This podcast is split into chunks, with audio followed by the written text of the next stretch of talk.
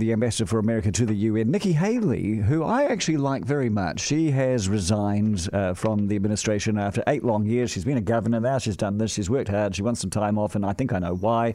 And now, well, don't you agree with me that she's thinking, well, I'll just wait another 5 years, and perhaps I'll have a crack at being the Republican nominee for president, don't you think? Well, could you imagine what the sort of statements, and we'll all know them, that she had to make with the Trump administration in place, and she had to defend them before the UN. So it's no surprise to me that she decided that it was time for her to move on.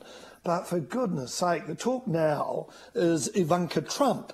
She's being touted as the next US UN ambassador, and I find it absolutely extraordinary. There is a law in the United States that is about nepotism, and but Donald Trump says no, he's heard the talk as well, and she would be a dynamic UN ambassador. And if he says it, there's a good chance that she'll be one of the nominees.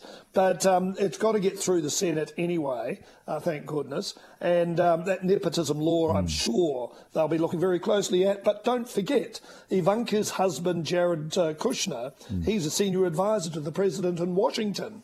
So, you know, is there no end to this family in positions of power? What about Melania Trump on a bit of a world tour, talking to all sorts of people, all sorts of people that Donald Trump would never cross the road to say hello to? So you wonder whether there's a bit of symbolism in that. Yeah, that's a hell of a family.